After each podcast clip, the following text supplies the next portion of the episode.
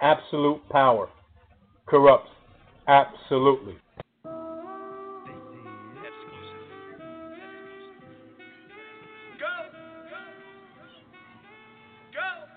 Nothing can stop me. I'm all the way up.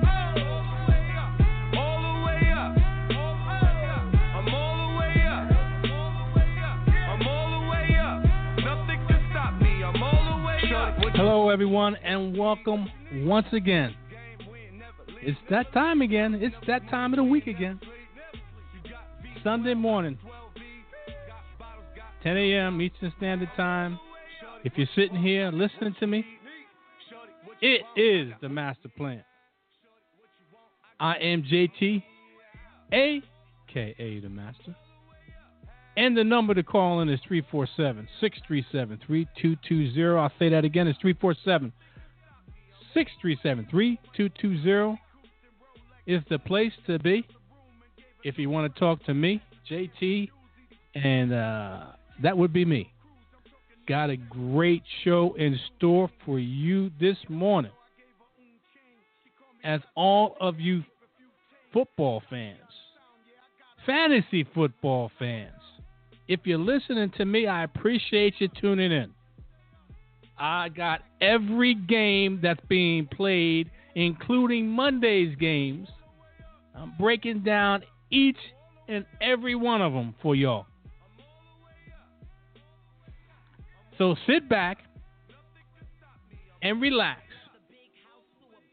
Grab your water, your orange juice, grapefruit juice, cranberry juice, whatever, your coffee, your chocolate, or hot chocolate, I should say, if you if you're in the mood for that.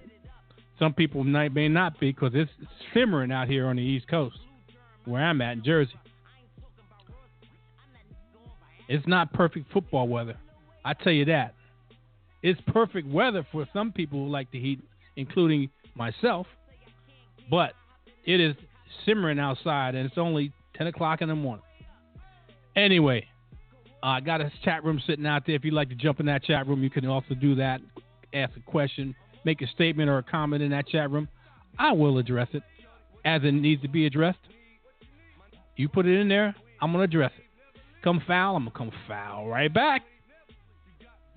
It is what it is. You get what get what you put in.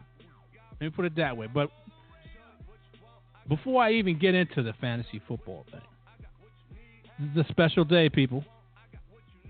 15 years ago today, a country was horrendously attacked in multiple parts of the country with um, airplanes being used, and the two two of them went into the towers in uh, um, New York City. One went into the Pentagon in uh, Washington D.C. and one went down, uh, and, 40 people were lost in the uh, in Pennsylvania. Over 3,000 people lost their lives. In my opinion, needlessly, but uh, we com- com- com- commemorate those people. We honor those people for uh, the sacrifice um, that they unknowingly made, and uh, let us not forget. 9/11 will, will forever be ingrained in this country from now until this country no longer ceases to exist. All right. With that being said, we got a full slate except for the game that was played on Thursday. And I and I have to say, people, I was very close, albeit uh, not to what the the offensive explosion that C.J. Anderson displayed. Very close of the numbers I put out there for you people and the expected expectations that uh, each each of the players that were fantasy relevant in that game. Two surprises, and one was on either side of the team. Kelvin Benjamin established himself as the man in the Carolina uh, wide receiving corps. And CJ Anderson right now has established himself as the man in the Denver Broncos backfield. Both of them, those two guys had an outstanding performance, and uh, it was a very good game to watch.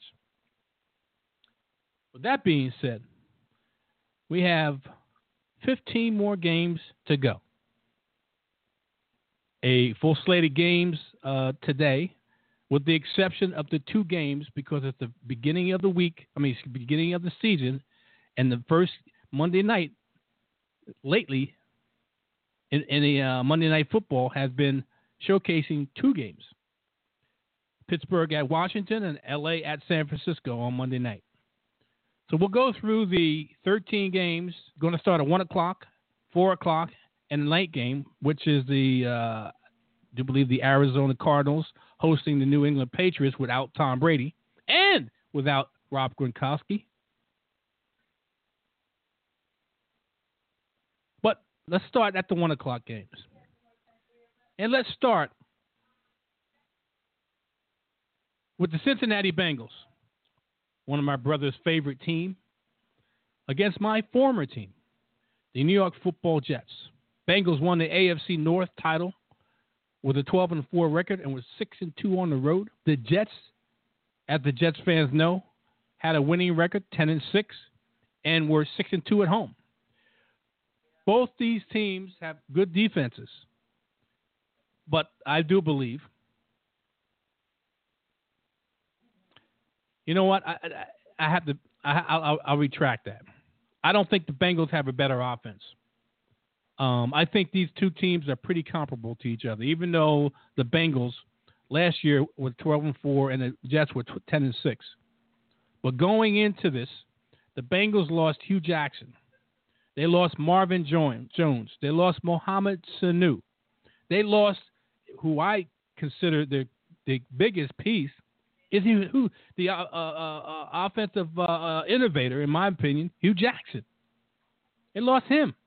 Now, the quarterbacks coach, Ernie, excuse me, not Ernie, Ken Zampese, took the took took up the reins when Hue Jackson left as the OC for the Bengals, and quite naturally, you don't expect too much to change, but you got uh, rookie Tyler Boyd and you got Brandon LaFell. No hands LaFell in my opinion. So, in my opinion, is this: this is going to be like it was before, a run-based offense, t- taking shots down the down the field, but with a lesser talented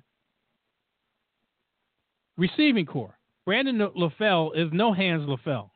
He drops more than he catches. I hate. I mean, that may be exaggeration, but you know what my, my point is. Tyler Boyd is a rookie uh, and going against a very formidable Jets secondary.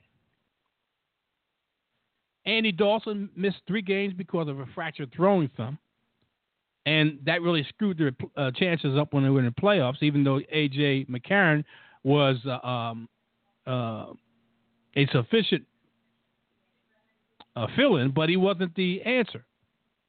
So Anthony Dalton, I think, because one of the weaknesses that the Jets had, and they've had for a few few years, is the passing. So I think I know this is running a defense. I mean offense. I know this is running offense, but I think if if the Cincinnati Bengals are going to be able to move the football, they're going to have to do it through the air, uh, and with limited resources, in my opinion. No Tyler Eifert, he's out. Um, so they're going to be running back by committee, and uh, Jeremy Hill is the is the hammer. And I, I think Jeremy Hill against this Jet defense um, is an RB two. RB two. Both uh, him and Giovanni Bernard are RB twos. I know some people have maybe as an RB one, uh, depending on the size of your draft and when you drafted them. But uh, uh, both these guys are RB twos. Uh, they're not going to be able to do too much on the ground against this Jet defense, who is a very strong defense against the run. Their weakness is, is in the passing game. So temper your expectations. I hate to say it like that. But I don't think that the Jeremy Hill, Gianni, Giovanni Bernard uh, connection is going to get 100 yards combined, combined on the ground. Now, both of them can catch the football. Giovanni better than uh, uh, Jeremy, and that's probably where you in a PPR that uh, Giovanni would probably be the um, the better play in a PPR because the fact is they're going to have to pass the football and to, to, to be effective against this Jet defense. Jets playing at home. So that means that A.J. Green, who may be on Revis Island, who has a he's on a five-year streak of a thousand yards, and comes off an 86 catch, 1297 yard, 10 scored 2015 is going to be a prime target of Andy Dalton. Because the other two guys, one's a rookie, and the other one is no hands LaFell.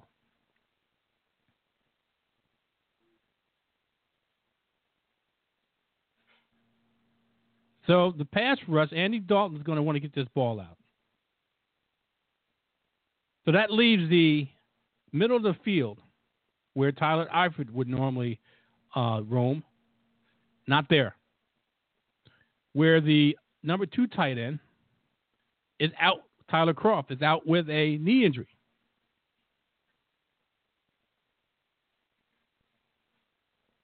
That leaves uh, the second year player in CJ Uzomah to take up the slack for now. Are really vulnerable against the tight end. They've been that like that for a couple years. They're very vulnerable against the tight end. But I'm not thinking the tight end is going to be effective here. They're going to have to try to rely on their two wide receivers, the two experienced wide receivers, in my opinion. Now, Tyler Boyd, I know he's a rookie. I know they're going to roll coverage over to A.J. Green and, and leaving Tyler Boyd one on one, but I don't think he's had he's had health issues in the offseason. Game out of the slot. He goes against a, a very good defense in secondary.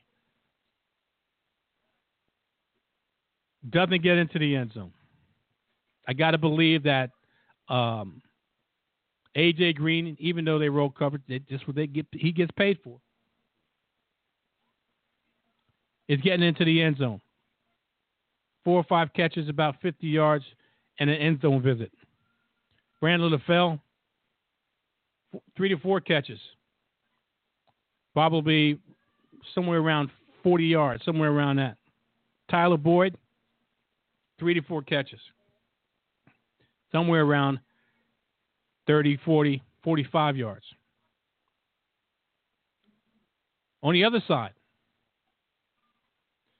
Jets don't have a tight end, so I don't really want to talk about the tight end because that, that's irrelevant in the Jet um, offensive scheme. Ryan Fitzpatrick is back. Um, had a bad game against the Buffalo Bills with uh, three three uh, what three interceptions he had, if I'm not mistaken. They uh, went through a lot of tough negotiations to get him back. Um, his two wide receivers, Decker and Marshall, were politicking for him to get back. Wanted him badly, and uh, he had a career year 31 touchdowns, uh, just a little over 3,900 yards.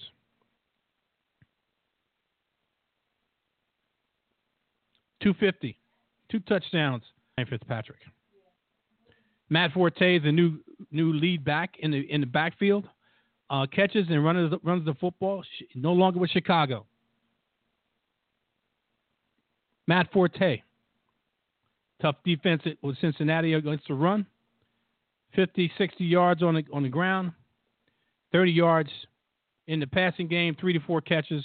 He gets double digits, but It ain't and it ain't it ain't pretty. It's not pretty. Bilal Powell's going to be involved in there, and he's going to be involved in the passing game also. Um, Matt Forte, Bilal Powell, flex or a running back two.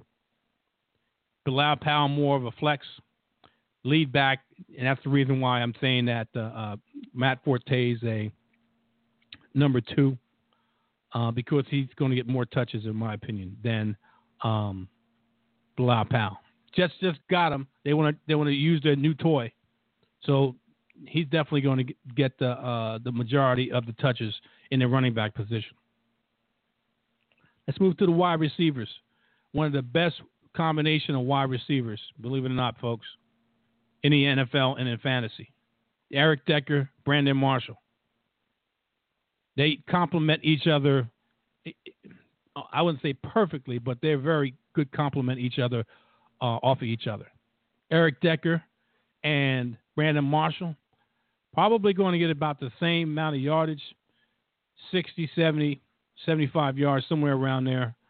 And uh, the catches, PPR, they'll probably get five or six catches. Ryan Fitzpatrick has a good rapport with his two experienced wide receivers. Make sure they're going to get involved in the game, and that's how they're going to score. That's how they're going to score, people. I think each one of these guys get into the end zone. That's just how they roll. That's how good the, the, the, combination of Fitzpatrick, Decker, and Marshall is. All right, let's move on to the next game on tap. Very interesting game. Now, check this game out. This game is in Philadelphia, the Cleveland Browns versus the Philadelphia Eagles. And it highlights, showcases, whatever it may be, two coaches that weren't coaching last year, um, two new coaches that weren't head coaches last year, that are head coaches this year that face each other. Hue Jackson, an offensive coordinator, just talked about him in Cincinnati. Now he gets another head coaching job in Cleveland. And Doug Pederson, who was the offensive coordinator in Kansas City Chiefs, gets his head coaching uh, opportunity for the uh, Philadelphia Eagles. But I'm not done there. I'm not. I'm not done there yet.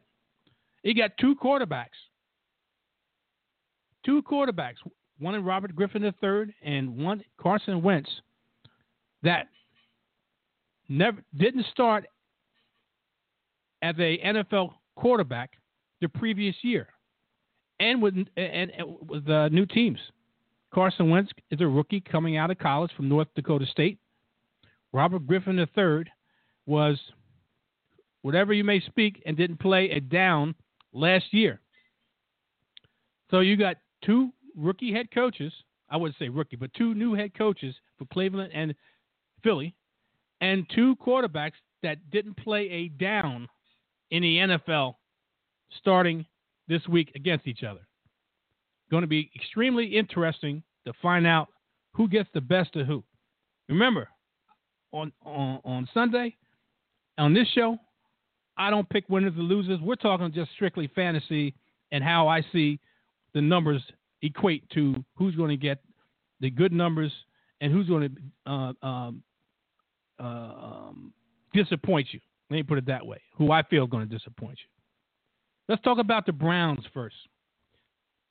Let's talk about RG3 and the Browns, who were 3 and 13 last year. And on a three game loser streak, and they, last year they had a 1 and 7 road mark. The Eagles had 7 and 9 last year and were only 3 and 5 at home.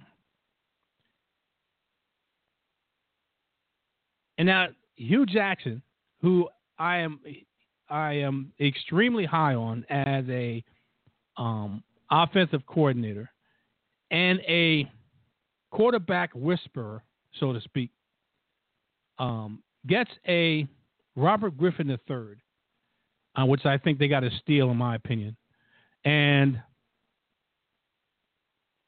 a humbling Robert Griffin III.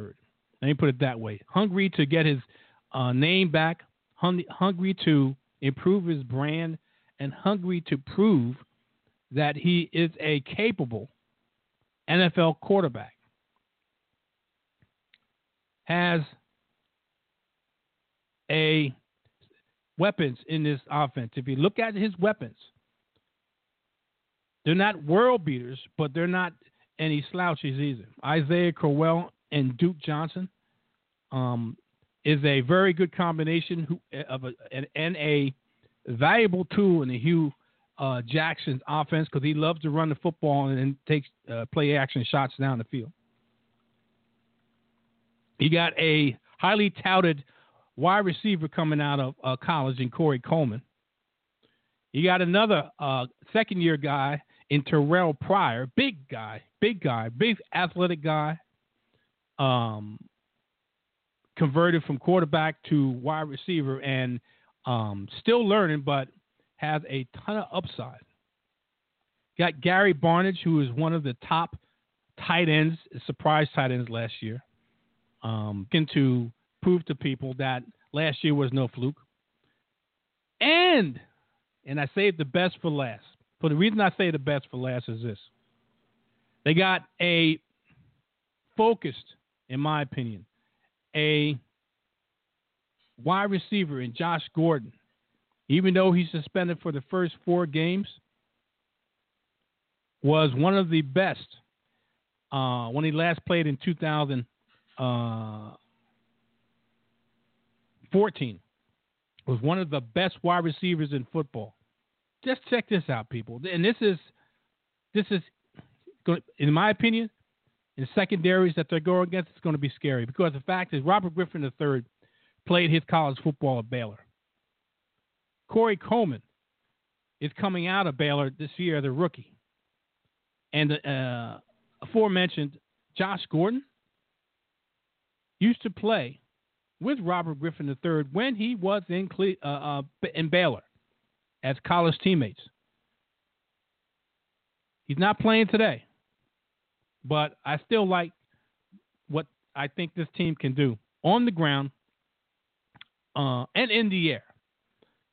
Uh, Duke Johnson is the guy that I really like the most in, in this uh, offense on in the, in the backfield. I think he's going to be really used. Hue Jackson likes to use his running backs um, in the passing game, and Duke Jackson is going to be mo- used effectively in the uh, in PPR formats, especially. Uh, I think he gets about four or five catches, about 50, 45 to 50 yards in, in, in um, receiving yards, and he's going to be able to catch the, the ball, pill, and get in the back, um, get in the uh, in the end zone.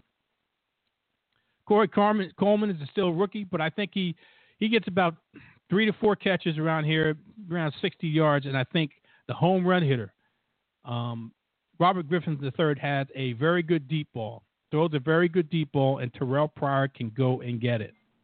And I think they get burned. I mean, in Philly, they get burned. Terrelle Pryor Sr. for three to four catches, 50, 60 yards, and a touchdown. So Duke Johnson, in my opinion, is a RB low end RB two and a definitely a flex play. Terrelle Pryor is a can be, also be used in the flex position, um, or a wide receiver three. Gary Barnidge. I don't think he gets double digits. I think he just he's just outside that double digit number in, in uh, fantasy points. Um, I don't think this is the game for Gary Barnidge. I think this is the game for the wide receivers and for the uh, running backs. Let's move on. Let's move on to the uh, other side of the ball, where the rookie is making his his his uh, um, NFL debut at home. Everyone in Philly is in love with Carson Wentz. He's the next coming of what Ron Jaworski or whoever. Uh, he's coming in, only played what thirty something snaps in preseason. Uh, got knocked out of a game with a rib injury, and uh, uh, this is the first time you see him since that time. I don't expect, even though Cleveland is not a huge defensive team, but they're a a uh, NFL caliber team, and I don't think that Carson Wentz is going to light them up. Um, he barely gets to 200 yards, in my opinion. Uh, the best friend of a new and young quarterback, and I, you've heard me say this before, is it is a tight end. So I think the most effective guy for the uh, Eagles to, today will be the tight end, Zach Ertz. Early and often, get the ball out of your hand. Zach Ertz is a safe throw in the middle of the field. I think he gets targeted quite a bit in this offense. And uh, uh, because of the targets equal opportunities, I think he gets about five or six catches, and four or five catches. Let me put it that way, and about 50 to 60 yards, and a trip into the end zone. The other guy that I like today, it's not Darren Sproles, it's Ryan Mathews. I'm not a big Ryan Mathews fan. If you know, since Ryan Mathews came into the league, I wasn't a big fan of. I consider him Mr. Brittle uh, in the running back position. Always getting hurt, always getting nicked up, and never being able to play um, the majority of, of the um, NFL season. And I see him. Uh, we'll see what happens, but I think this is a good opportunity for him to get uh, about 60 to 70 yards and uh, uh, run the football. I mean, quite naturally, I think in Pederson they're going to try to run the football. He plays West Coast deep offense. Plays West Coast offense. He learned from Andy Reid. Andy Reid is a disciple of uh, the West Coast offense. So that's what's going to happen. West Coast offense. Uh, receivers used in the in the uh, passing game, and also quite naturally he's going to run the football. And so I think Ryan Mathews is going to get a lot of work on both both fronts, running the football and uh, catching the football out of the backfield. Uh, Ryan Mathews, in my opinion, RB one. I know that's a shock to some people, PPR especially. PPR specifically, RB one. He's going to get used early and often in the passing game and in the running game in this game. Playing at home, uh, Doug Pederson wants to ensure that he protects his quarterback, so they're going to run the football. All right. I didn't mention uh, wide receivers because I, I don't think the wide receivers in this game for this quarterback, first game out of the chute, are going to be huge factors. Now they're going to catch passes, but I don't think it's going to be um, amount to anything. Jordan Matthews, uh, Nelson Agholor, I don't think it's going to amount to anything. That's why I didn't mention them. I mean, if you want to play them, feel free. But I don't think they're going to amount to anything. All right, let's move on to the uh, shootout in the uh, Bayou. Let me let me put it that way. I'll say the shootout in the Bayou because I think this is going to be a shootout. Two good, two good quarterbacks with a plethora of wide receivers and uh, tight ends and running backs, oh boy, oh joy for anybody who has any of these guys from the Oakland or uh, Raiders and the New Orleans Saints. Raiders uh, were seven and nine last year, had a four and four mark on the road. The Saints were also seven and nine, and uh, had a four and four home record also. So, how much does how, what separates these two guys? Saints allowed the most points of any team in the NFL by 28 points. So is this a coin flip? Well, regardless if it's a coin flip who's going to win the game, I'm not talking about who's going to win it. I'm talking about what's going to happen, in my opinion. I think Derek Carr throws for 300 yards. QB1. Put him in there. Derek Carr is going to throw on the New Orleans Saints without a shadow of a doubt. Latavius Murray, RB1. He's going to run for over 70 yards, catch a few balls out of the backfield, and make a visit to the uh, uh, end zone in New Orleans. Amari Cooper and Michael Crabtree are going to eat the New Orleans Saints secondary alive. I think they both get a trip into the end zone. Who has the most yardage? Does it matter? Does it really matter? I think both of these guys are going to get five or six catches, um, anywhere between 70 and 100 yards.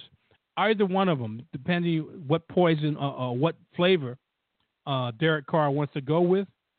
Um, but these guys are going to light up this New Orleans Saints. And for those who lost Rob Gronkowski, here's a, a nugget. Like I said, this is going to be a shootout.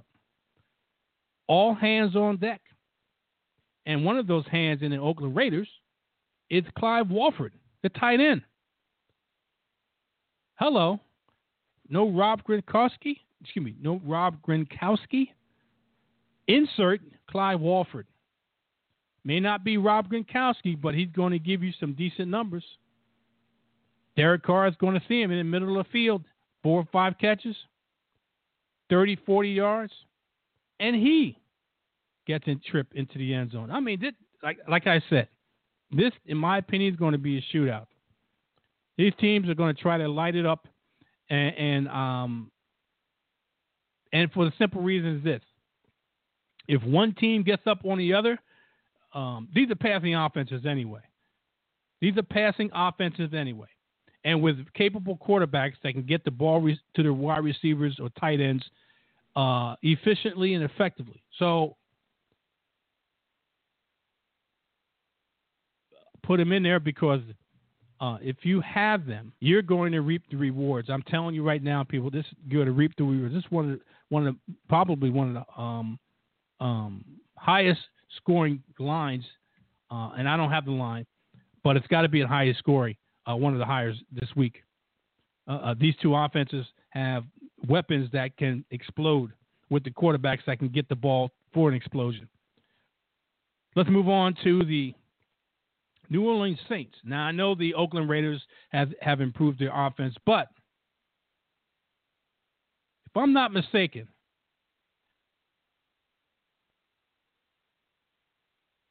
tell me if I'm wrong. The New Orleans Saints light up most teams in their own building. And what's to think that they're not going to do this again? So, in order to keep up, you have to you have to mirror whatever they do. So, Drew Brees, 300 yards, check. Couple touchdowns, check. You know Drew Brees is going to throw for over 300 yards in his own building.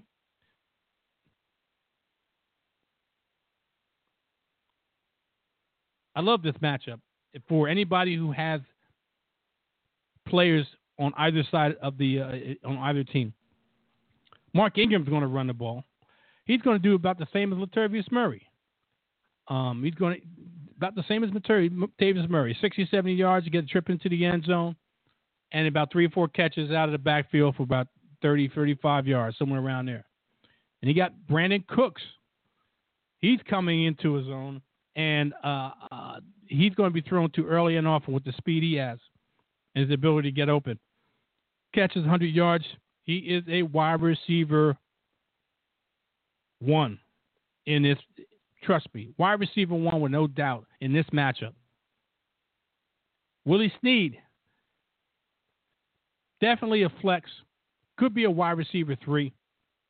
He's going to get uh, some touches in this too.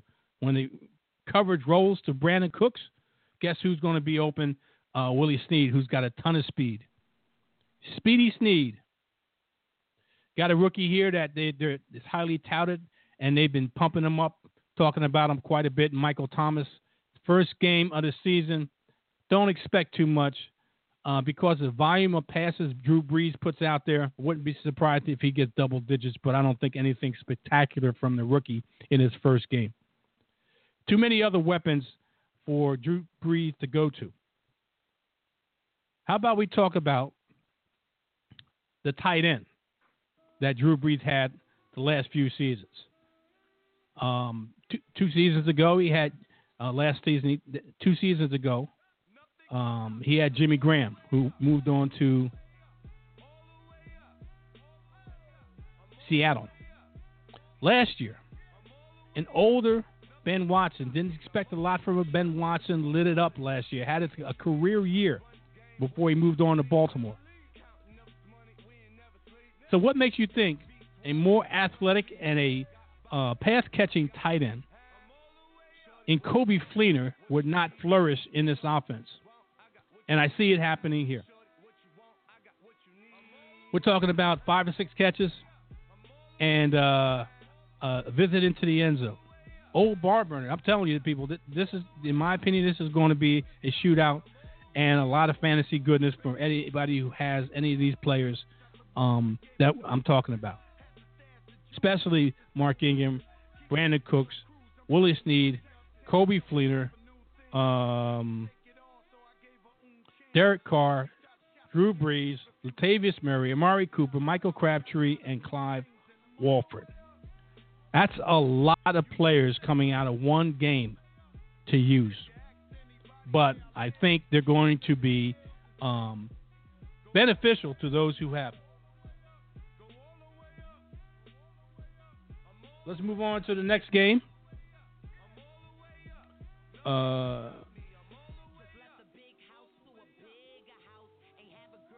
let's move on to the next game, which would be Minnesota.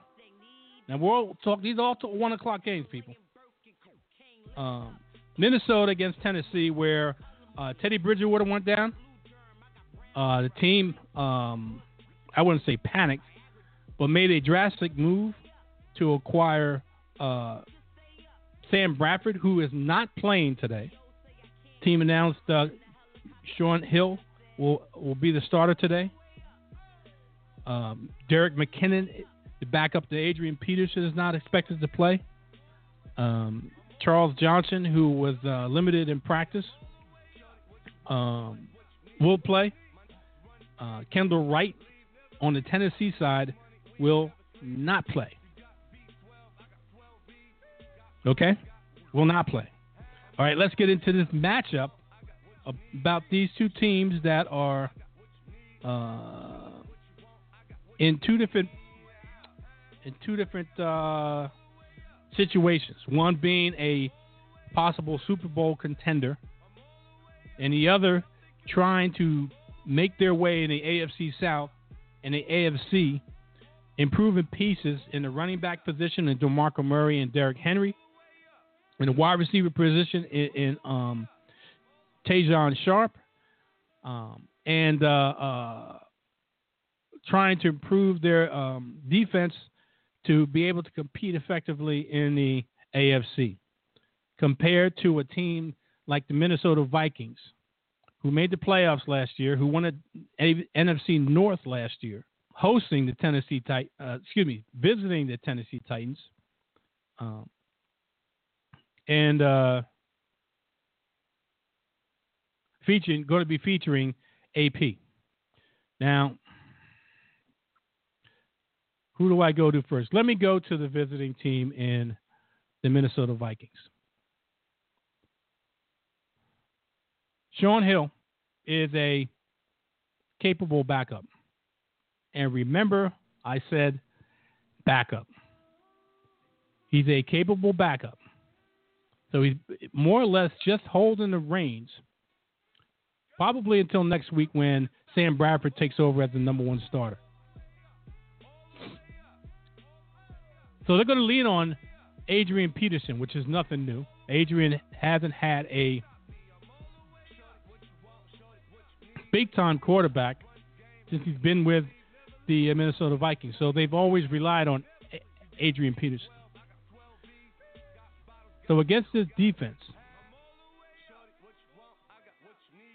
even at 31 years old, and no visible signs that he's a um, mortal, Adrian Peterson is going to run for at least 70 yards with a visit in, in the um, end zone. Wants to get involved more in the passing game, and I, I understand that, and, and every reason to believe that they would want to use Adrian Peterson in space.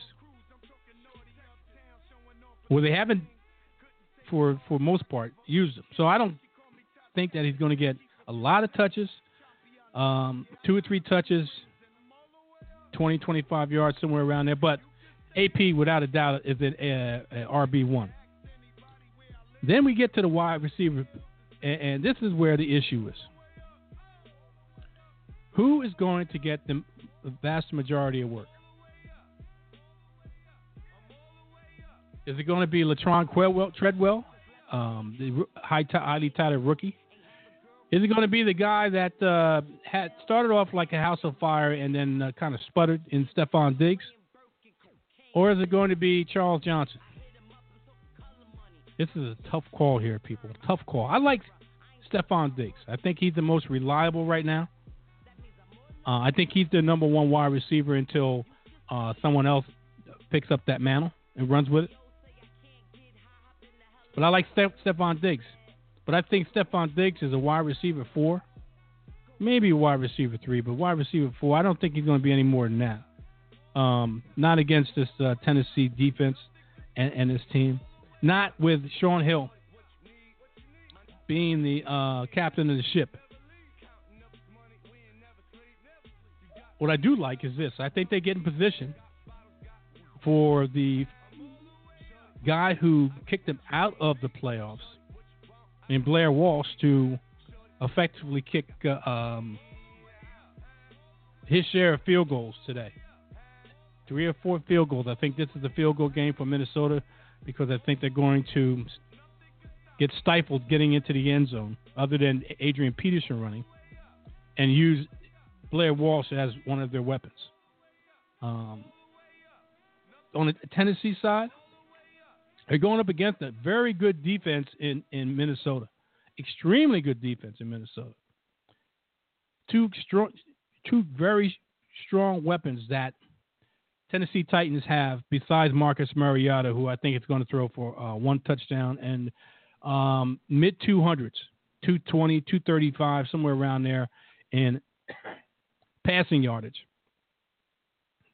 Um, a decent play in, in quarterback two leagues, not one in a single quarterback.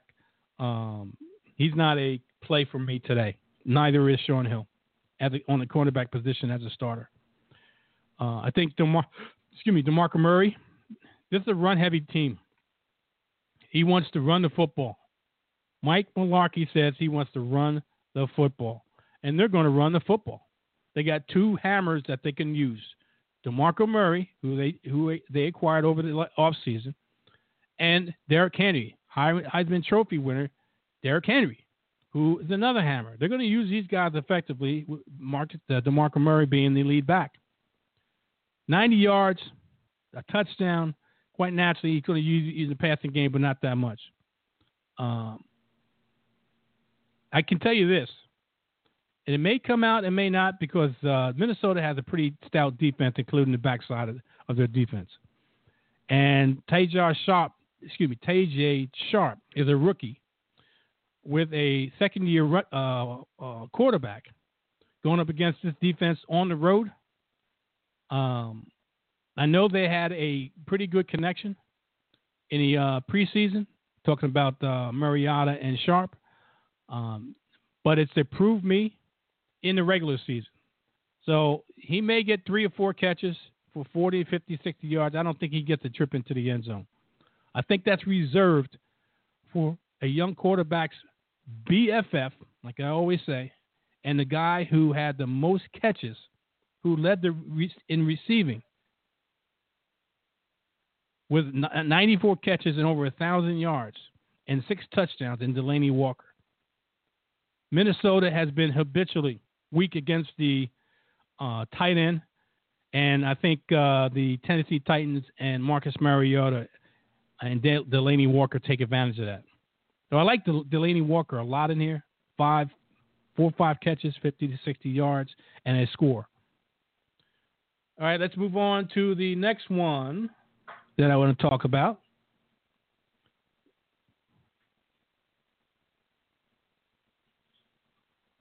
Is another one o'clock game in the uh, in the South.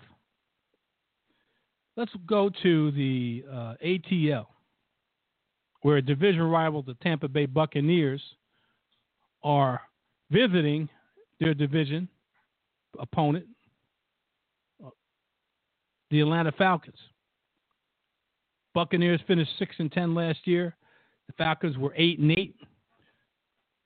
The Buccaneers had a four-game losing streak at the end of the regular season. The Falcons were four and four at home, and at one point in the middle of the season had a six-game losing streak. And uh, believe it or not, the Falcons lost twice to the Tampa Bay uh, Buccaneers. Uh, I see a much improved Jameis Winston, and I see a much improved offense from the Tampa Bay Buccaneers. Mike Evans only had three touchdown catches last year. Only three touchdown catches last year. The number one wide receiver.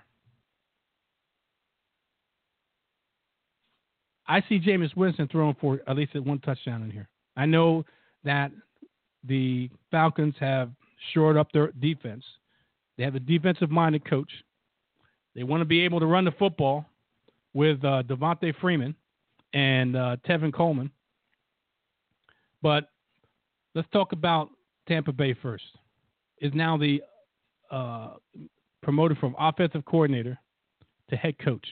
Lovie Smith got the boot. Jameis Winston and Dirk Koetter are going to take a step up. And like I said, I think he throws for at least one touchdown, 250 yards, somewhere around there. Like Doug Martin. Got paid. Was in the contract later last year. Balled out. I think he still balls out. Healthy Doug Martin is what they need. And I think he rolls for about 90 yards against this defense. And a score. But Doug Martin is not a pass catching running back. They use that for Charles Sims. I think Charles Sims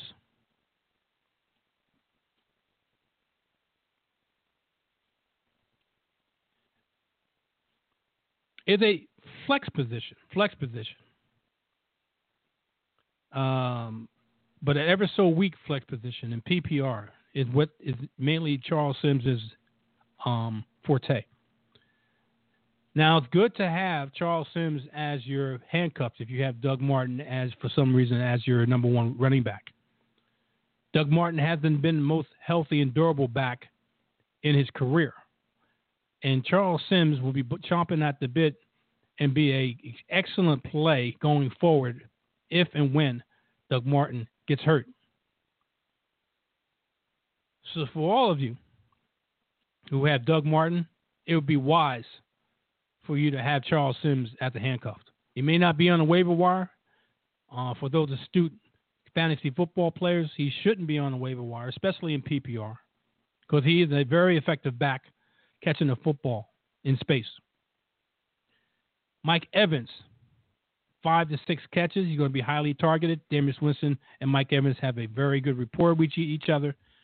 Mike Evans is going to get into the end zone this week. Five to six catches, 50 to 60 yards, and a score. Bank on it. I love this. Just I, I just believe that this is going to happen.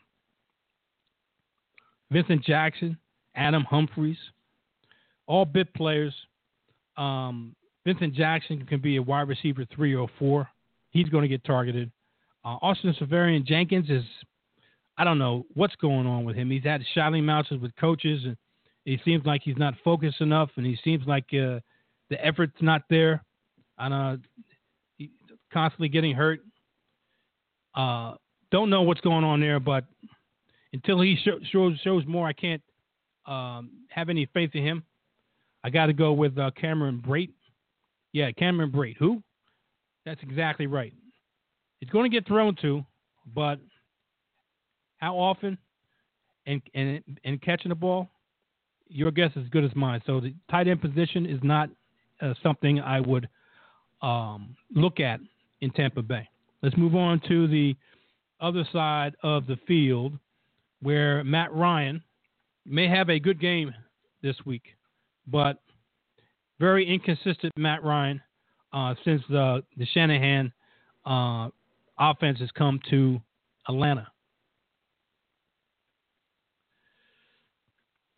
But I think because it's a division rival opening game, uh, the um, the expectations and the and, and the morale of the team, I guess, or the confidence of Matt Ryan is up, even though he did not have a good um, um, preseason.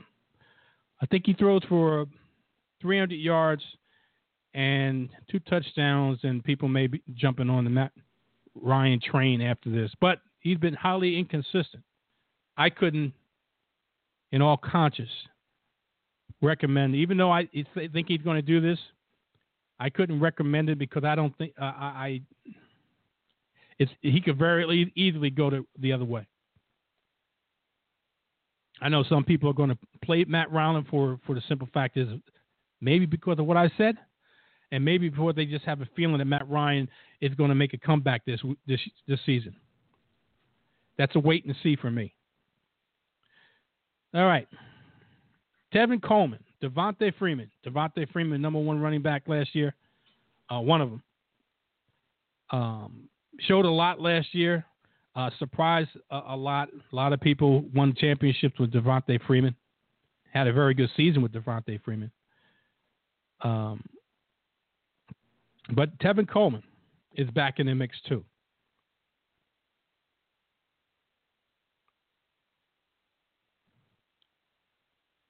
So Tevin Coleman at was the starter until he got hurt. Freeman went on a six game tear, a tear that he got nine touchdowns. But he uh, after that six game tear, he tailed off significantly from week nine and past week nine. He's a good receiver, so he's good in PPR, and they're probably going to start Devonta Freeman. Um, but I, I can't I can't hate hate you in the flex position that if you put Tevin Coleman in the flex because I think they're going to use both of these guys. And uh, like I said, Tevin Coleman was a starter until Devonta Freeman went off for that six games last last season. Julio Jones, come on. Do I have to say anything? Do I have to say start him? Julio, most targeted wide receiver last year. So what do you think is going to change? Matt Ryan's favorite target. Now he's got somebody not comparable, but somebody to be a, a, a Robin to his Batman in Mohamed Sanu. I think both these guys get into the end zone. I think Julio gets uh, the century mark in yardage. Mohamed hovers around the 50 yard mark in yardage. All right. Well, let's move on to the next game, which is Rex Ryan going to his old digs.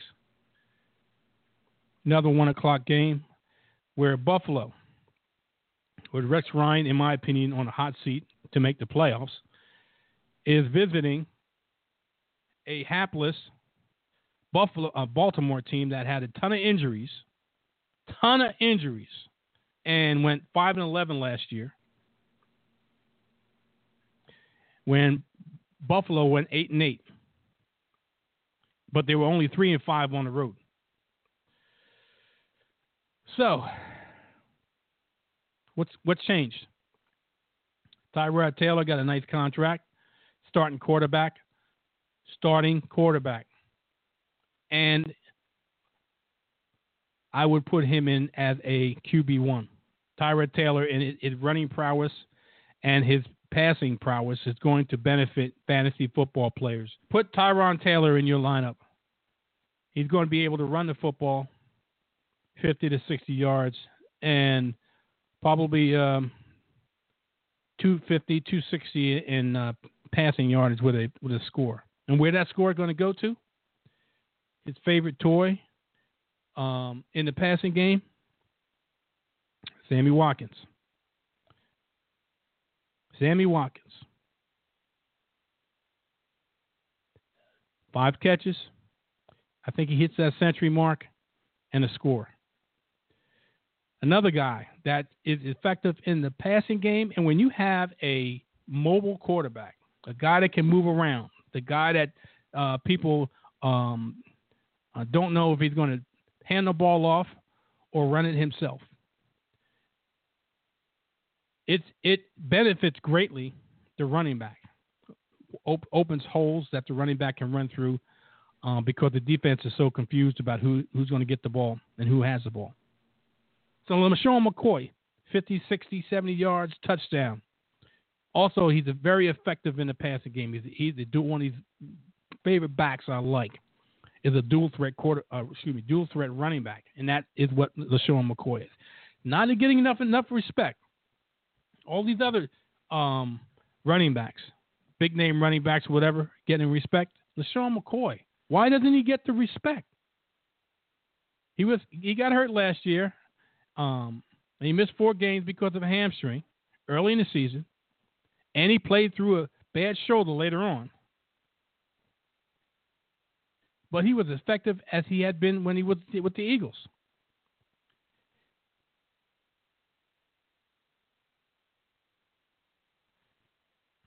Karlos Williams is not there. You got Reggie Bush, different type of runners. Karlos Williams is a was a hammer.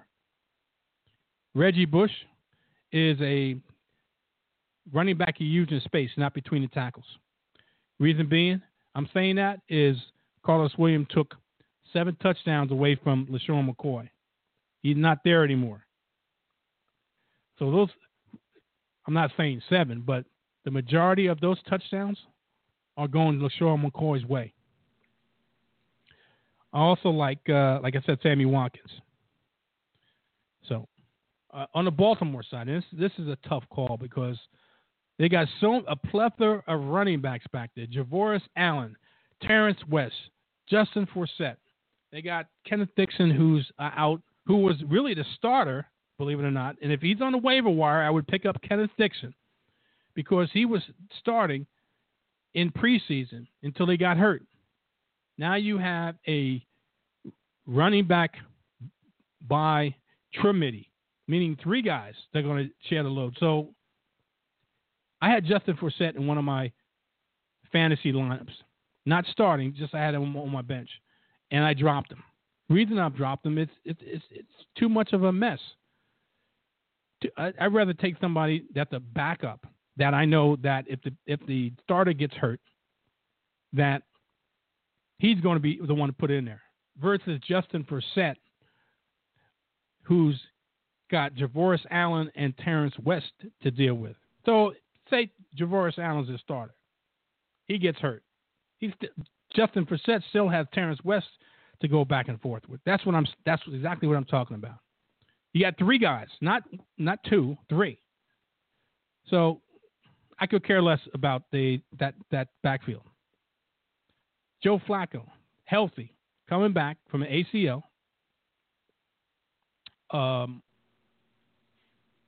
going to throw the football down the field. He's got a big arm, so they're going to use in the Mark Trestman offense. Kamar Aiken, Mike Wallace, um, who, for whatever reason, and I'm not a big Mike Wallace fan. I tell you that right now. Not a big Mike Wallace fan. Nine route, which is pretty, I guess, pretty um, favorable for Joe Flacco, who, who can throw the deep ball. Kamari Aiken is the more reliable back, that more versatile, excuse me, more reliable wide receiver. I see him getting about five to six catches, um, 60, 70, 80 yards, somewhere around there, and a visit into the end zone. Steve Smith coming back a from a very bad Achilles injury, one of the worst ones that supposedly that his doctor has seen. So it's a wait and see on Steve Smith Sr. Yeah, he may go off. You know Steve Smith, but not on not on my lineup, and not hopefully not in your lineups.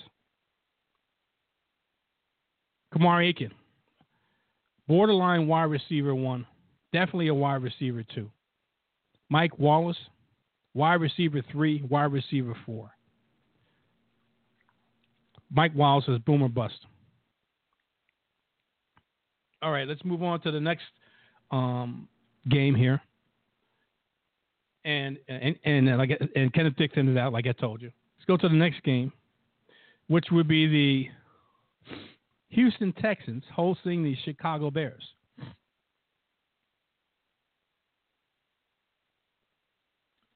Kevin White's a game time decision. He's dealing with a, uh, if I'm not mistaken, if I'm mistaken, a, a hamstring, something like that.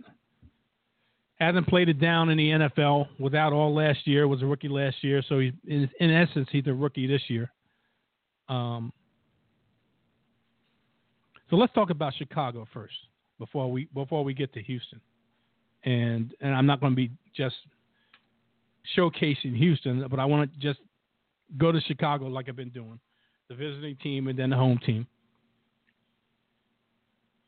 Jay Cutler visiting the Houston Texans.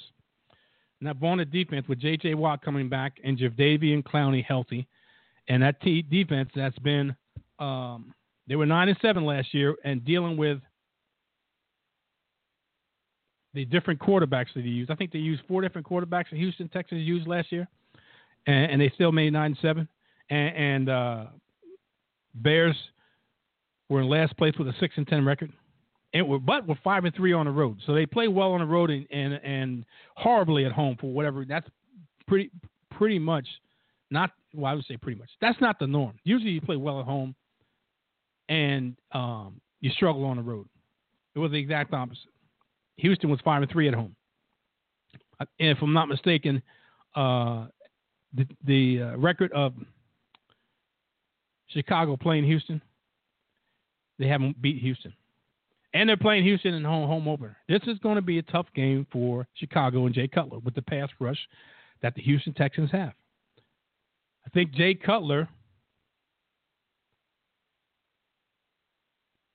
throw for a little over 200 yards, 225, somewhere around there. Um, he's not a starting quarterback in my opinion in a one quarterback league, maybe two quarterback. But I can't trust Jay Cutler going in Houston against that defense, one of the best defenses in the league, people, especially against the pass. And uh, being uh, effective. There's tough, tough. Now I know some people have, a lot of people have Jeremy Langford. You have Alshon Jeffery, but um, I think that these those two guys may put up some yards, just barely get into the du- double digit range. Jeremy Langford, Jeremy Langford is probably a flex position. Um, Alshon Jeffery in this environment, he's probably a wide receiver three. I really don't like Alshon Jeffery in this environment, especially with Jay Cutler passing the pill against this defense. I think the only guy that gets any kind of good play in here is is their, yeah, I'm going to say it, their tight end, Zach Miller. Middle of the field, Jay Cutler wants to get rid of the football quickly. Very conservative, conservative offense, not to put in Jay Cutler in harm's way. Zach Miller is where the, the touchdown comes from. Zach Miller, two or three catches, 30, 40 yards. Decent tight end play. Decent tight end play. Not great, but decent tight end play. Kevin White, who knows what he what he's going to do? Um, he's a game time decision, so I, I think he probably be on some type of snap count if he plays at all.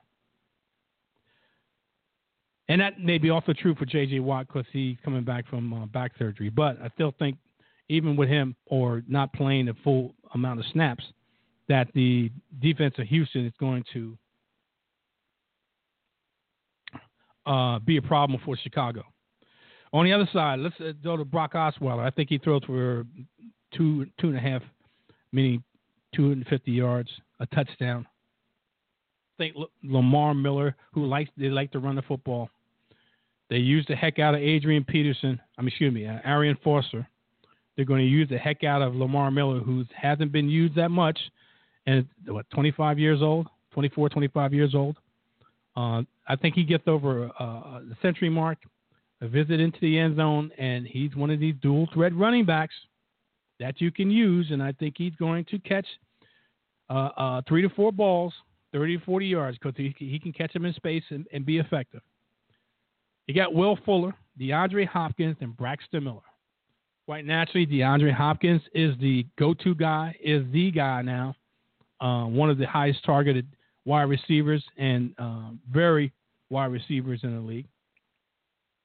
And uh, I got to believe that he's going to get about four or five catches, 80 yards, and a nice visit into the Houston end zone. Braxton Miller, Will Fuller. Will Fuller's a home run hitter. He's dealing, with a hamstring. Um, but it, it said he's a full go. Uh, both these guys are first games in the NFL, and uh, got to believe that they'll have first game jitters. Um, and the wide receiver three and four until proven. I think Will Fuller is going to surprise a lot of people. Got four three speed, and uh, Braxton Miller is no slouch. He's a pretty good route runner for converting from a um, uh, quarterback to a wide receiver. A lot of upside on these two young fillies, uh, two, two young um, uh, Colts that the uh, Houston Texans have. Um, but they're rookies. And you never know what rookies are going to do from one game to the next. And this is a home opener. They're going to be jacked up, psyched up, um, and you never know what you're going to get three veterans in three key positions in Brock Osweiler, uh, Lamar Miller, and DeAndre Hopkins. Um, I think uh, the two, the running back and the wide receiver, are strong plays. Lamar Miller is definitely RB one, and so is DeAndre Hopkins. All right, let's move on to um, another one o'clock game um, in the Heartland, talking about in Kansas City, where Jamaal Charles is out for those Jamaal Charles um, owners who were crossing their fingers and hoping he wouldn't play, I hope you heeded what Andrew uh, Reid was saying earlier in the week and all through the week that it was highly unlikely he would play. And if he wasn't on your roster, he should be on your roster now and Spencer Ware. And even Charcandrick West, because both these guys are going to uh, not want to say split carries. I think Ware is going to be the man and uh, West is going to carry the load. West, I mean, uh, not carry the load, but um, be the so-called backup. Reason saying I'm saying this is because uh, Ware showed the best uh, of all the running backs that were um, healthy, and Charcandrick West was banged up, um, and uh, so I'm thinking Ware is going to get the the start um, he's going to get the look first to see if he can be effective, and if not, then Charcandrick West. So, but I'm thinking this, in my in my opinion, uh, you play Charcandrick West. Um, I, I think that uh, um, that he's going to get the uh, lion's share of the touches. Um, I know he's not as effective in the passing game as Charcandrick West is, but he's a more of a uh, effective runner, and uh, I like him for about 80 yards. Um, definitely an RB two. I mean, he could move up to an RB one in a heartbeat, but definitely an RB two. And if you have um, a strong RB one and two, then you definitely put him in a flex if you like, because he's going to get the pill. Andy Reid's offense, he's going to get the rock especially down the goal line. He was even even a goal line back when even when Jamaal Charles was healthy last year. So he's going to get the rock. Travis Kelce is a strong play in here because the fact is San Diego has, has historically been weak against the tight end. Ironic that they have a tight end themselves that uh, we're going to talk about soon. But um, I like uh, Travis Kelce in there as a uh, tight end one without a shadow of a doubt. Uh, and then a wide receiver three, possibly, uh, definitely a wide receiver three, um, is uh, Jeremy Maclin. You don't know how much Alex Smith is going to throw the football to Jeremy Maclin, but in PPR, um, I like Jeremy Maclin is a wide receiver three. All right, let's let's also move to uh, the on the other side of the ball in Philip Rivers. Ooh, I think Philip Rivers is, is, a tough play. I think he's um, tough to um, play against the Kansas City Chiefs, a division rival in Kansas City. Um, and I understand that if you have him as your starting quarterback and you don't have any better options, then you're going to have to use him. But if you do have a better option, quite naturally, I would sit Philip Rivers and put in your better option. Melvin Gordon has been showing uh, what they thought he was when they drafted him uh, in 2015 in the preseason. But the Kansas City Chiefs are one of the toughest to run against. And uh, this is not a Melvin Gordon type of game, in my opinion. I wouldn't be surprised is if he if he does uh, go off, but uh, to be on the safe side, um, you live to fight a, a, a, better day with Melvin Gordon sitting on the sideline and put a better option there. Uh, Danny Woodhead is a a uh, flex in this against this Kansas City defense. Um, if at best, uh, they're pretty tough against the run.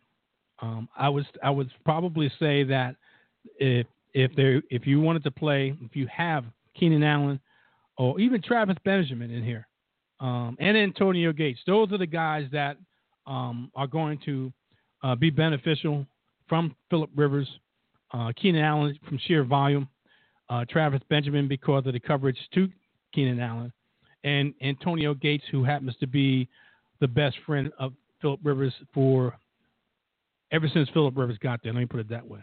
Antonio Gates has um, gotten a lot of love from um, Philip Rivers, and even though he's not a good play, he's a tight end one, and I would play Antonio Gates.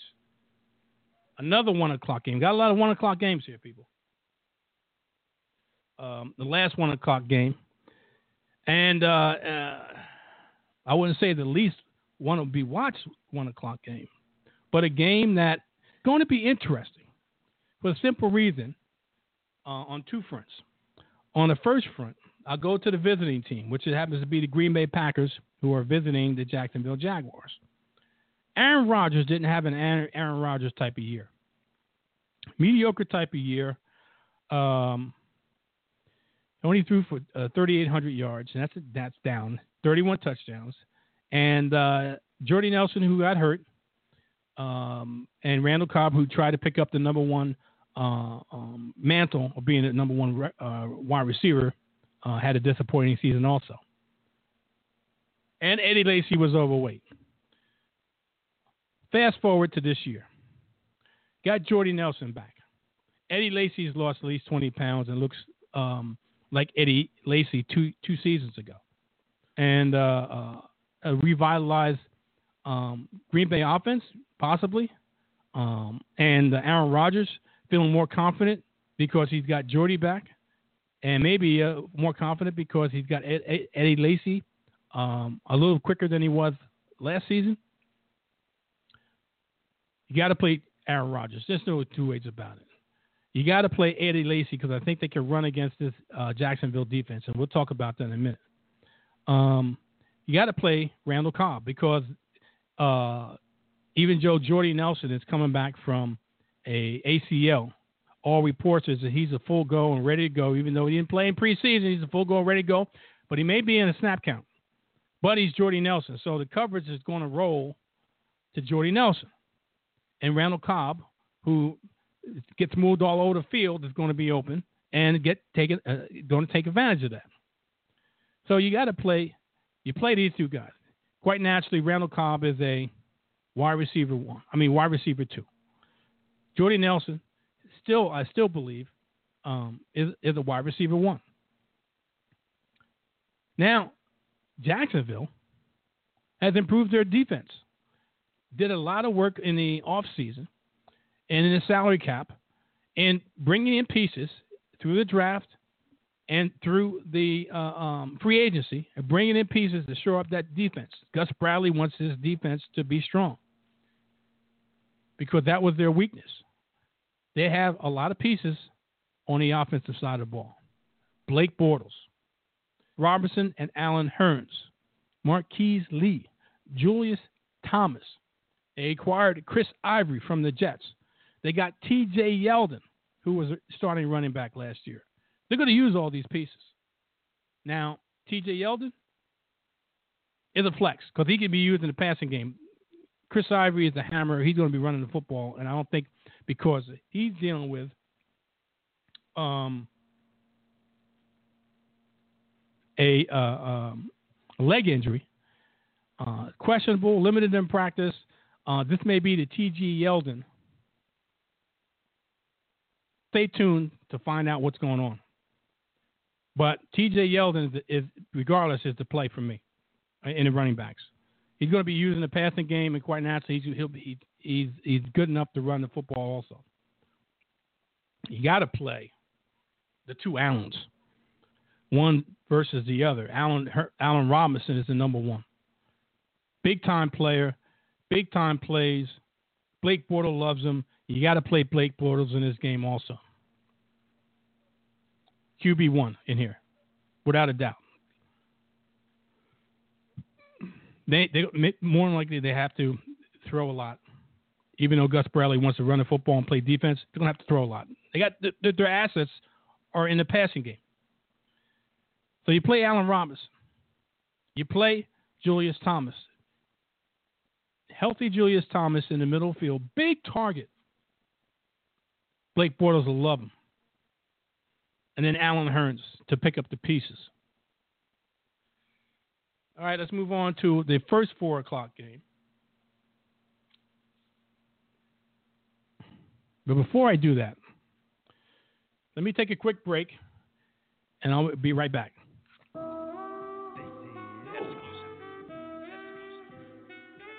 Go! Go! Nothing can stop me. I'm all the way up.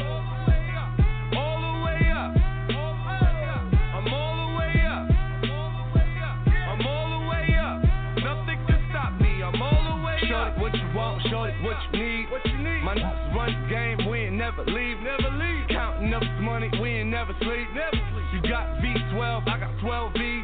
Got bottles, got we got. I'm all the way Shorty, what you want? I got what you need. need. Shorty, what you want? I got what you need. Shorty, what you want? I got what you need. I'm all the way up.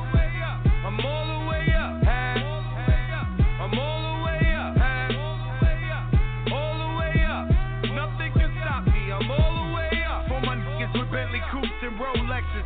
Kicked the bitch out the room and gave her no breakfast. Had to stash the jewels, these just so reckless. Keep on cruise, I'm talking naughty uptown, showing off a new thing. Couldn't take it all, so I gave her un king. She called me top shotter, yeah, I keep a few tings. Champion sound, yeah, I got a few rings, and I'm all the way up. And you can stay up. And if you ask anybody where I live, they point to the hills and say, Go all the way up. Go all the way up. I'm all the way up. I'm all the way up. Nothing can stop me. I'm all the way Just left a big house to a bigger house. Ain't have a girlfriend, but the is out. Chanel croc bags, they even out with the gold chains. Himalayan Birkin, cocaine lit it up. Pop, I hit him up, I'm talking color money. Purple yin and blue I'm going Viagra. That means I'm all the way up. And you can stay up. P.O. say I can't get high, hop in the helicopter, Uber said, go all the way up. Go all the way up. I'm all the way up. I'm all the way up. Nothing can stop me. I'm all the way up. Shorty, what you want? Shorty, what you need? What you need? My run the game, we ain't never leave, never up money, we ain't never sleep, never sleep. You got V12, I got 12 V. Okay, people, I'm back. I'm back. I'm back. Sorry for that. I Take a pause for the cause there for a minute. Anyway, um, let's get back to this. Uh, Blake Bortles is a definite play here. Allen Hurns and, and Allen Robinson, Julius Thomas. Um, I like all these. I mean, uh, this is these uh, T.J. Yeldon is a flex, definitely flex play in my opinion. Um, I think he's going to get the pill early and often, and it, depending on if Chris Ivory can play, uh, and probably be limited. Um, I, I, had Chris Ivory in one of my teams, and, and I'm uh, and I, I, do have a uh, option uh, of playing who uh, other players. So he's going to sit on the bench, and I'm not even thinking about uh, Chris Ivory this week until I, I, I, see that he's healthy. So that's this should be the T.J. Yeldon play. I mean, T.J. Yeldon game. It would, if that's the case, he'll be moved up from a flex to an RB two. But uh, keep an eye on the injury report and see if uh, Chris Ivory is going to play. Um, and then you can adjust your rosters accordingly. All right, let's move on to the first of um, four o'clock games, which would be Miami Dolphins um, going up against the uh, Seattle Seahawks. Jay Ajayi is out. Jay Ajayi is out. Looks like he's got some issues about uh, whether uh, he should be the starting uh, running back or not. Uh, and, and um, the uh, Miami Dolphins, um, it, it, it gonna have to deal with that. Um, that since they acquired Arian Foster, he lost a job and he's got issues about that. Um, um, and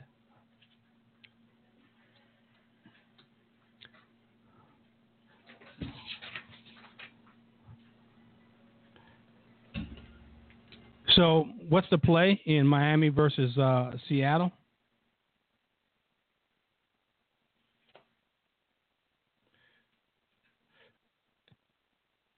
Arian Foster is going to have um, tough time going up in the, in the Pacific Northwest and um, going up against the and uh, he he uh, to me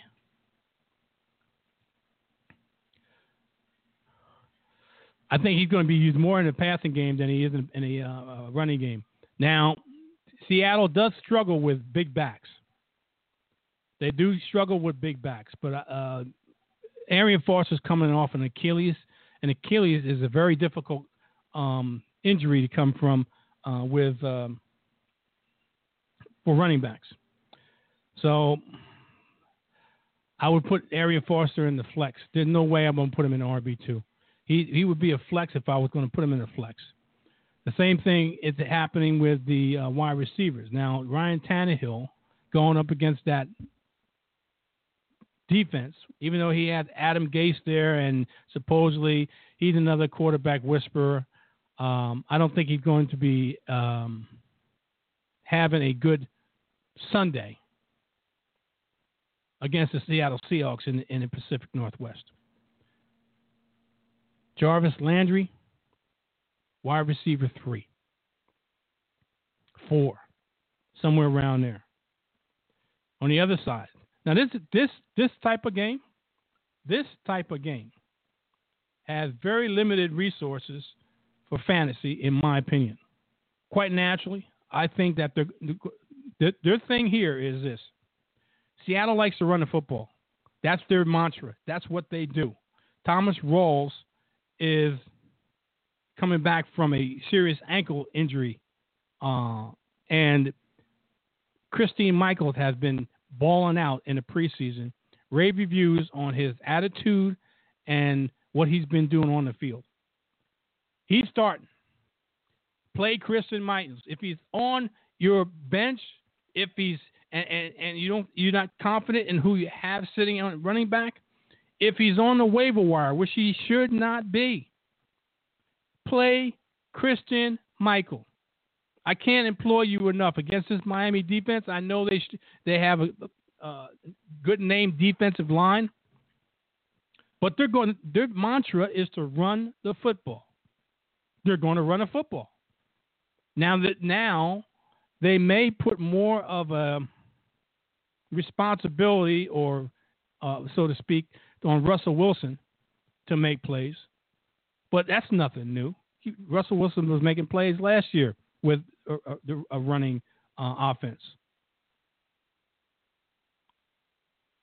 And who's going to benefit from that? You know, this is a sleeper. I like. I wouldn't say he was a sleeper, but I know they like those to Doug Baldwin. Uh, I, I know that um, uh, it could be a popular pick that Doug Baldwin, but I, I'm not going that route. I'm thinking Tyler Lockett. In my opinion, he's more explosive than Doug Baldwin. Can create more separation than Doug Baldwin. You want to take a flyer? You want you have for whatever reason don't have a capable one, uh, wide receiver position, and he happens to be sitting on your roster, why not take a flyer on Tyler Lockett? I think Russell Wilson is going to be looking for both these guys. I know he had a rapport with um, Doug Baldwin. Lockett, the more versatile um, wide receiver who gets moved all across the um, all across the formation, all across the, in the offense. So he's he's more versatile, and, and he's a go-go gadget type of guy. All right, let's move on to the next one, which would be the Detroit and Indian, Indianapolis. Um, we're going to be going overtime. So if you want to listen to me, we're going to be going overtime because I want to get all these games in, and, and including the Monday night games. And, and uh, so we're going to be next is Detroit, and Indianapolis. Golden Tate and Eric Ebron are expected to play despite list, listed as questionable. Now, Golden Tate, I'm I'm surprised about it, but let me put it this way: I told you about this guy earlier when we were talking about positions in fantasy. Marvin Jones, he was getting targeted a lot in the preseason, and if if Golden Tate is limited and Eric Ebron is limited, or these guys are questionable, or they happen to be on a pitch count because of their uh, injury and they're trying to manage their injuries, Marvin Jones is healthy. He's going to get the ball. Sam Bradford, I mean, it's not Sam Bradford, Matthew Stafford is going to be moving the football all across the field because he doesn't have to key on one wide receiver as in when he had Cal- Calvin Jackson. Tune in next week if you don't listen to me. Come back next week and we'll talk the same thing about fantasy and, and what I like. Um, but we're going into overtime. I want to get all these games through. Anyway, um, let's talk about uh, uh, Detroit. Uh, uh, Ameer Abdullah is, is is saying that he could be the feature back, but his coach is saying, I don't know about that. Uh, we're going to be doing a running back by committee. So, but you play Matthew Stafford. This is a uh, one of these high scoring games uh, that I think you, you, you want to play. And, I, and, and Matthew Stafford, it, it, you play Matthew Stafford in this game. Ameer Abdullah supposedly is going to be a running back by committee. If you want to play him, um, good luck. You put him in the flex. That's probably the best spot for him in the flex position. Theo Riddick is the pass catching uh, back, uh, but I think the amount of players in the in the, in the passing game that Matthew Stafford has is going to take away from Theo Riddick, Anquan Boldin, Marvin Jones, Golden Tate. Depending on if Golden Tate is not what he used to be, I mean, not I shouldn't say not what he used to be, is not healthy enough to put in a full game, then Theo Riddick um, it, it, it, it will benefit from that. But the play here is, and I hope you listen to me, Marvin Jones. I, I really like Marvin Jones. Um, he could wind up being a one because uh, and, and, and because of, because of this attack and Matthew Stafford and and, and uh, was it Jimmy Bob Cooter really likes to uh, Jim Bob Cooter. I'm sorry, um, improve the offense and was more creative in his offense, and, and uh, I think the uh, Detroit Lions are going to surprise a lot of people, including the Indianapolis Colts in this game. Um, on the other side of the ball, you got Andrew Luck coming back from uh, a not Andrew Luck type of year. I think he throws for about three touchdowns. The Indianapolis Colts are extremely bad in the defensive side. They got like um, three defensive backs that aren't going to be playing. So what's that tell you? What the what the uh, Detroit Lions are going to exploit? I mean, exploit, exploit. Jesus, um, they're going to exploit the uh, the backside of the Indianapolis Colts defense. They're going to throw the football down the field because their running game ain't all that. Frank Gore, 33 year old running back, their running game is not all that. So they're going to throw the football. T.Y. Hilton, you got to play him. Donte Moncrief, a lot of people are touting him as a breakout player.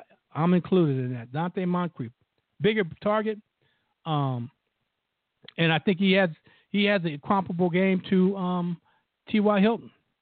And then Coby Fleener went to where? He went to New Orleans. So instead of splitting those snaps, instead of splitting those targets between Dwayne Allen and Coby Fleener, now Dwayne Allen, it's all your show. And Dwayne Allen is a more of a versatile tight end than Coby Fleener. Coby Fleener just just catches the football, not a not a blocker uh, in the running game at all. Dwayne Allen can block, so he's more versatile. So Dwayne Allen is a definite play in this game. There's going to be a lot of offense, in my opinion, in this game.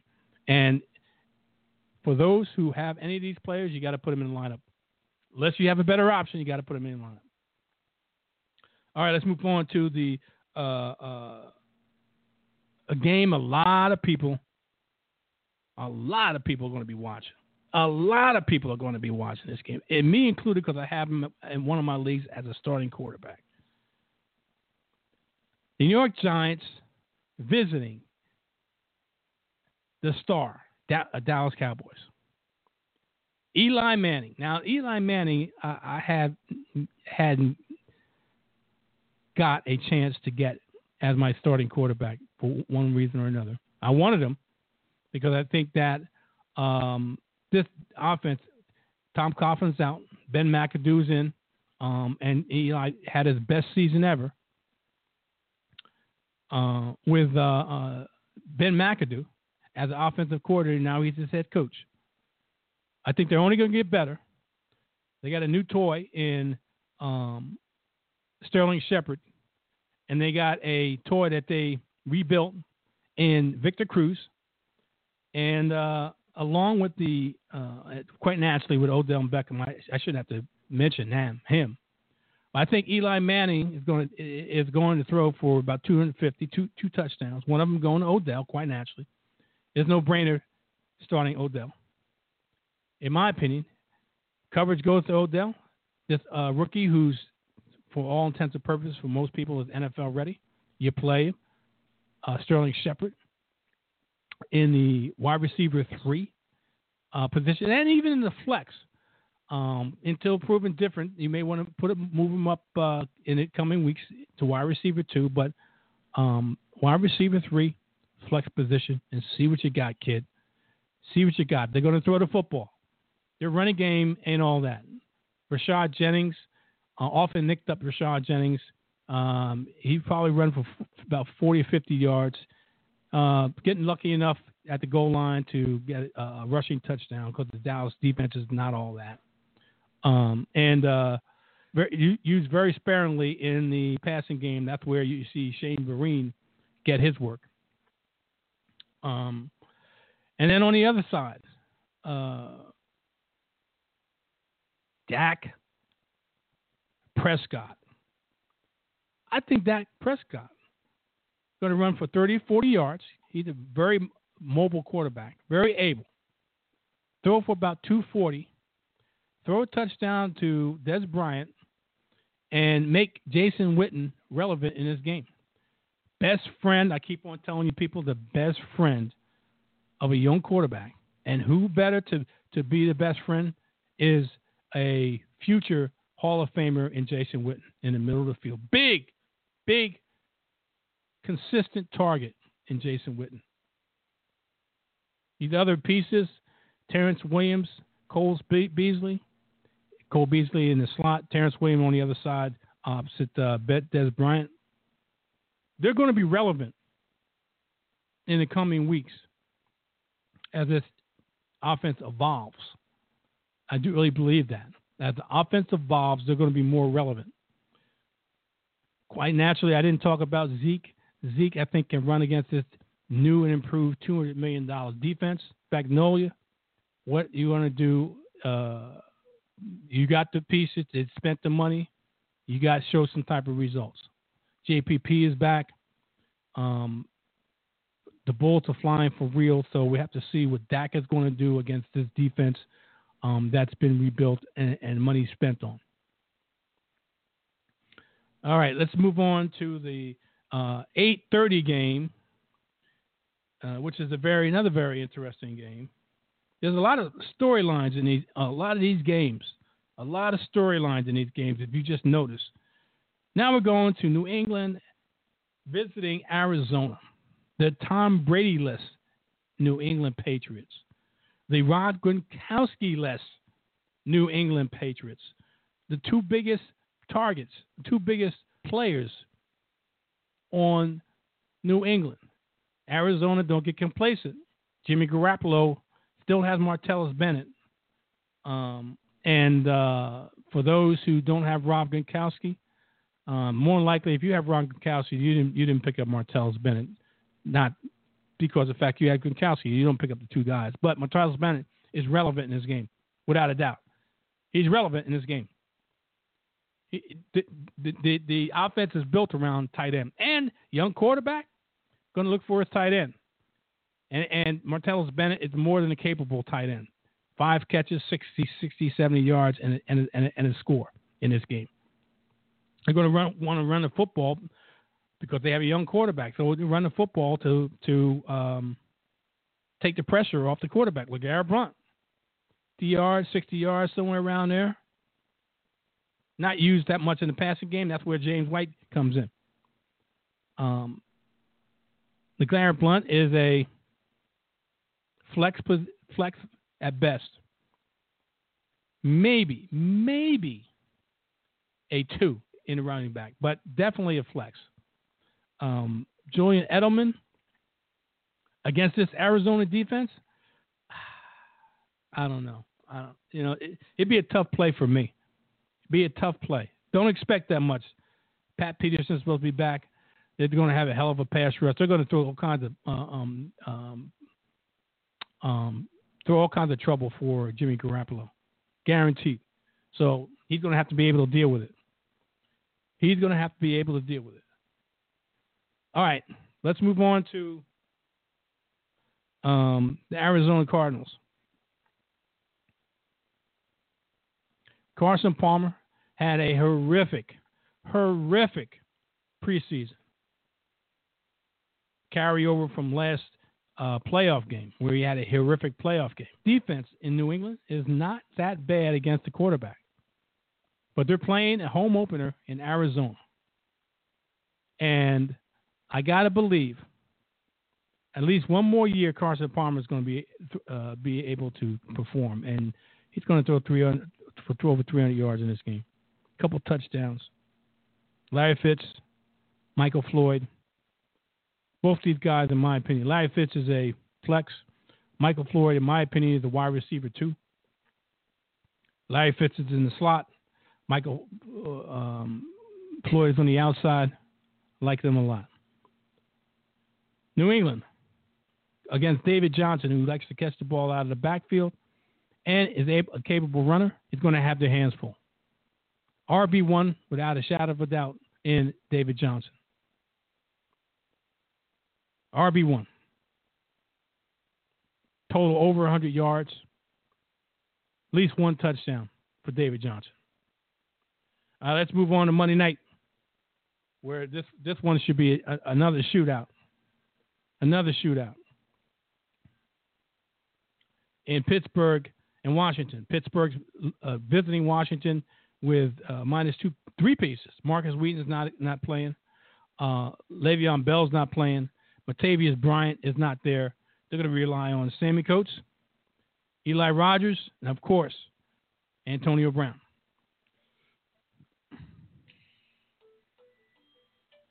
And they're going also to, to go with the uh, DeAngelo Williams in, in place of the suspended Le'Veon Brown. So, DeAngelo Williams is the RB1. no doubt. Antonio Brown is, an, is a wide receiver one. Eli Rogers, who they like in the slot, um, is a wide receiver three, and it could be a flex because they're going to get the ball to him.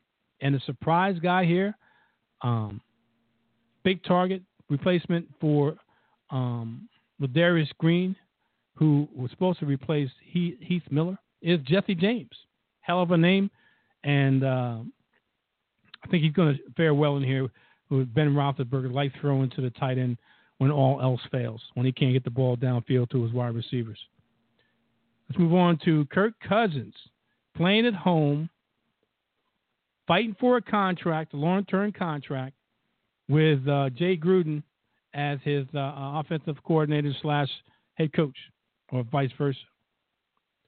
He throws for 300 yards. But the simple fact is that the um, Pittsburgh pass defense, especially in the backside, is still a work in progress. So you play Kirk Cousins without a shadow of a doubt, especially for this offense. Two running backs. If you want to use them, um, I would use them in a flex. Or, I mean, I should say Matt Jones, who's dealing with a shoulder issue, if I'm not mistaken. I use him in a flex. Two guys I really like on here, and one guy is the borderline. It's DeSean Jackson. I think he can get behind the defense and make a big splash, uh, get into the end zone like that. And quite naturally, his go-to guy, who is a tough cover for a lot of people. I think they, he was the number two tight end off the board for most people in the draft was Jordan Reed. As long as he's healthy, he's a tough cover for safeties and linebackers. And uh, I think Kirk Cousins is going to go to him early and often. All right, let's go to the last but not least game of the week, and that would be the LA Rams visiting the San Francisco 49ers. Yes, the LA Rams. LA Rams um,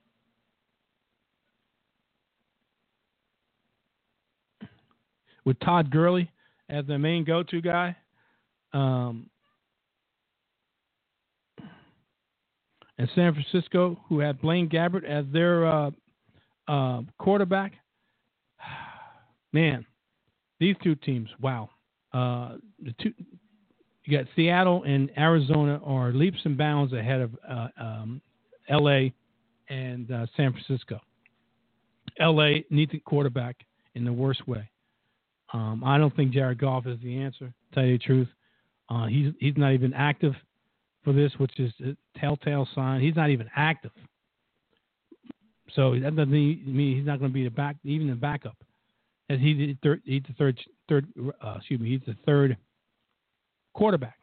Case Keenum doesn't throw 400 yards, uh, uh, over 200 yards in this game.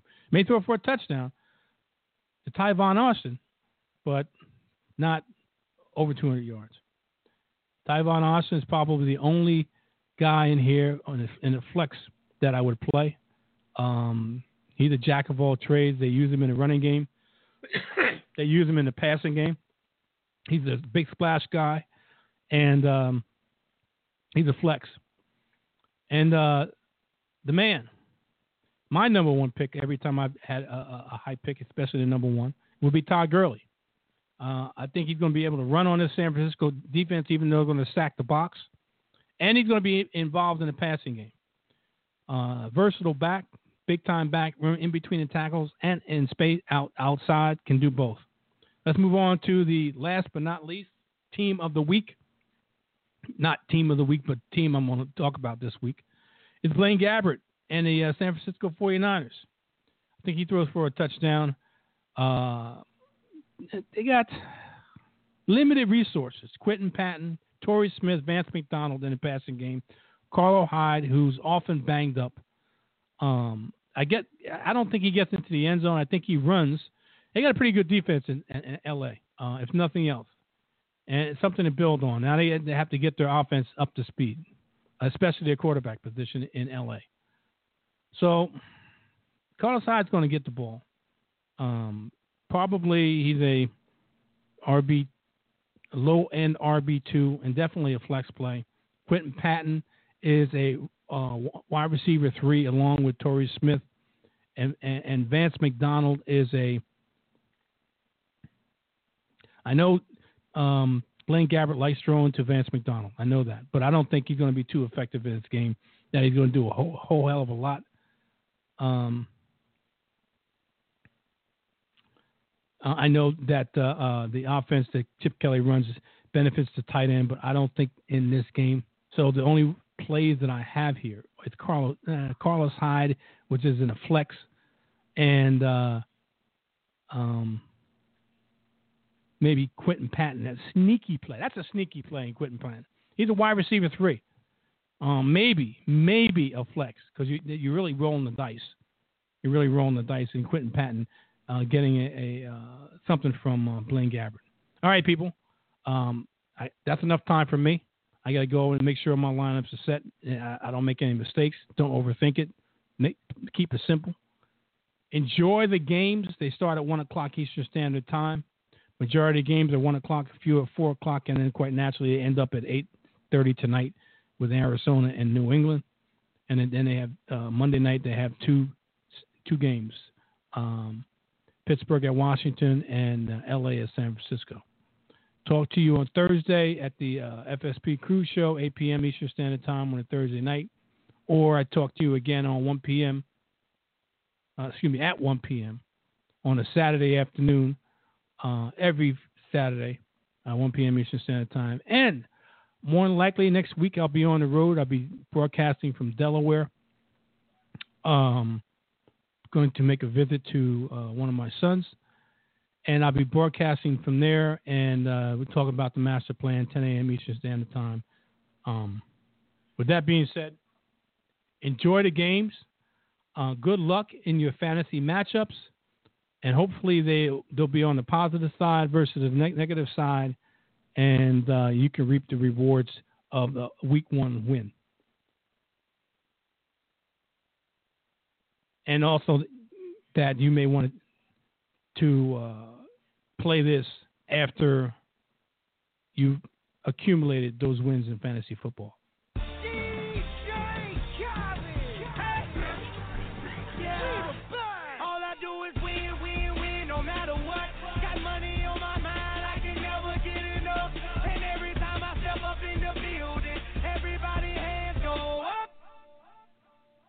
and they stay there.